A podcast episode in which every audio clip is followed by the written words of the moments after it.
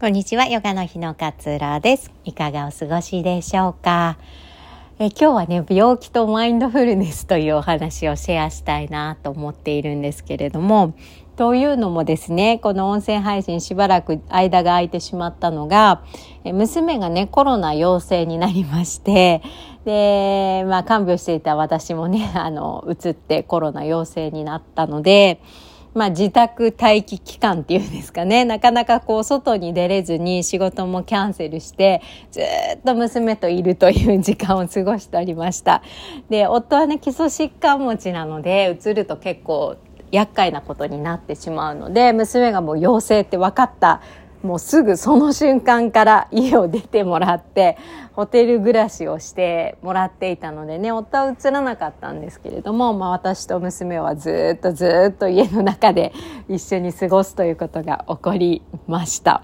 でようやく今日ねあのー、その待機期間っていうのが、えー、解除になり抗原検査でも陰性だったので保育園に行ってもらい私は仕事を再開したっていうような日々だったんですけれどもまあねもう本当に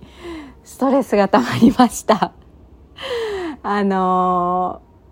家が、家に、家から出られないっていうのももちろんストレスなんですけれども、まあ、うちの娘まだ5歳なので、こう自分でね、えー、本を読んで1時間潰すとか っていうこともできないし、兄弟や姉妹がいるわけではないので、もう保育園にも行けないってなると、外にも出れない。もう私、私しかいないんですよね、娘に、娘の中では。なので、まあまあ、これ、これして遊ぼう。ね、次は何して遊ぶ？その次は何して遊ぶ？っていう感じで、もうずっと娘にこう時間を 娘の遊びの時間を付き合わなければいけないっていうような状態で、もう全く自由な時間が取れなかったんですよ。で、いろいろとね、講座の準備もしたいものがあったんですけれども、まあその準備も全然できなかったんでね、講座を1月にずらさせてもらったりとかっていうのもあったぐらい、もう全然自分の時間を取ることができませんでした。これがまたストレスなんですよね。本当にね、強いストレスを感じて、で、娘にこれ次何する？ねママ次これで遊ぼうよってもうちょっと待ってくれる？みたいな風に言ってしまったりとかなんかママママってなるともうお願いちょっとだけでいいでいいからさちょっと静かにしててもらえるって言っちゃったりとかっていうのがあってああ結構ストレス溜まってるな私っていうのをね、えー、感じる瞬間が多々ありました。でねなんかこうまあ、夫もいないので、大人の人と話すってこともないから、ずっとこう、娘との話になるわけなんですよね。だからなんか、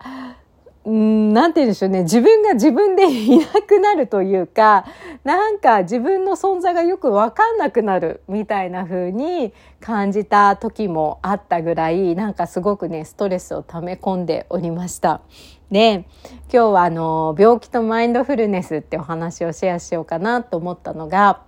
あのすごくストレスも感じたしうんあこんなことでイライラ言いたくないんだけどイライラと言い返してしまったり娘にとかっていうのがあった時にでも今までと比べるとすっごい自分を観察することができたなっていうのが分かったんですよね。例えば、イライラしてるっていうのも、イライラって、まあ、いきなりドカーンって怒りが湧くこともあるんだけれども、結構積み重ねだったりするじゃないですか。なんかちょっと娘が言うこと聞かない。うん、なんかちょっとイライラする。でもまあ収まった。で、またなんか違うわがままを言ってきた。うん、さっきのこともあったし、なんかもうちょっとうるさいな、みたいになった。で、またちょっとそこで落ち、収まったんだけれども、またなんかイライラすることがあった。で、なんか全然関係ないんだけれども、ジャムの瓶が全然開かなくて、頑張って力を入れてるんだけれども、開かなくて、いろいろなことが溜まっていて、ああ、もうなんでこれ開かないの？もうイライラするなってなっちゃった。とかっていう感じで、イライラって結構ちっちゃな波、ちっちゃな波が続いて続いて続いて、ある時ふっと、もうやめてよもう静かにしてよジャムの瓶開かないじゃんみたいな イライラに到達するんですよね。このちっちゃなさざ波ですぐにこうキャッチどれだけ早くキャッチできるかってすごく大切だなと思ってそのちっちゃい波ちっちゃい波をたくさんたくさん抱えていってしまうとすんごく大きなウェーブがやってくるんですよね。いろいろ我慢してるのに、私だって自由な時間が欲しいのに、私だってこんなに辛いのに、もう静かにしてよみたいにすごく大きなウェーブになってしまうなと思ってだからこのちっちゃな波で気づいてあ私今すっごくイライラしてるなってそりゃそうだよね。こんな状況だもんねっってそこで一旦自分の気持ちを受け止めてあげてそりゃイライラすることもあるよ。こういう状況だもん仕方ないよ。ちょっと深呼吸してみようかとかちょっとだけコーヒー入れる時間を作ってそこで5分だけでもいいからママの時間ちょうだいって言ってみようか。っていうふうにちっちゃな波のところで対処対処対処気づいて気づいて対処気づいて気づいて対処っていうふうにやっていくとなんとなくこうガス抜きができる感じがあるなっていうふうに途中で気づいてね 途中からそんな風にしてたんですよ。なんかあまたイライラしちゃってる私がいるなと思ったらごめんママちょっと今イライラしちゃってるみたいだから5分間だけ静かな時間もらえるって言って意外と5歳にもなると、まあ、もっとね2歳とかちっちゃいとちょっとわからないかもしれないんですけど5歳になると「あ分かった静かな時間が欲しいのねじゃあ静かタイムするね」って言って、まあ、5分3分ぐらい経つと「もういい?」とかって聞いてくるんですけれどもでもちょっと時間をもらえたりとかっていうことがあったりとかして娘も娘なりになんかこう気づいている部分があるんですよねママもちょっと大変なんだなとか外に行けないとか仕事をこうキャンセルしてたりするんだなとかっていうのもどこかで多分分かっていてあじゃあ今から静かにするねとかあじゃあちょっと映画あのエリサの 映画見るねとかっていう風にしてくれたりとかするようになったんですよ。ね、だから早めにね子供に甘えればよかったななんていうふうにも思ったんですけれどもこの見て気づいて観察して違う気持ちを切り替えていく違う方向にそのイライラしている方にエネルギーを注ぐんじゃなくてそのエネルギーを違う方向に向けていくっていうのを繰り返し繰り返し繰り返し実践していくことが大切なんだなっていうふうに思いました。でこれ繰り返していくことで実践していくことで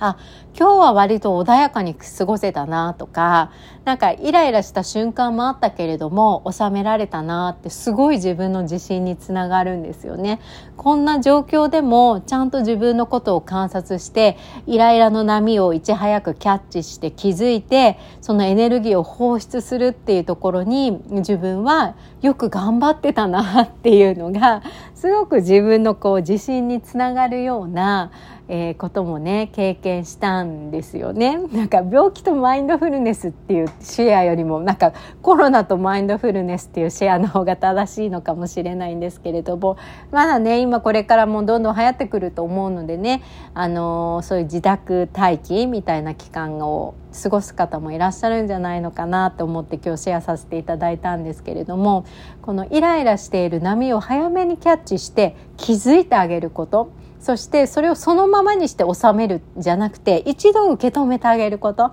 まあそりゃイライラするよねわかるよって。ねイライラすることを受け止めずに飲み込んでまたなんかイライラしちゃってまたグッて飲み込んでっていうのはストレスになります。だから必ず爆発しちゃう。で爆発した後どうなるかっていうと絶対自分を責めるんですよ。なんであんな言い方しちゃったんだろう。なんであんな風に怒っちゃったんだろうって。結局矢印は自分の方に向いてっちゃうんですよね。そうするとどうですか？イライラしていることとかも含めてなんかもう自分がすごく辛くなってきちゃうと思うんですよね。だからこそマインドフルネスで早めに気づいてあげる。あ今イライラしてるな。今ちょっと時間が取れなくてムカムカしている自分がいるなって。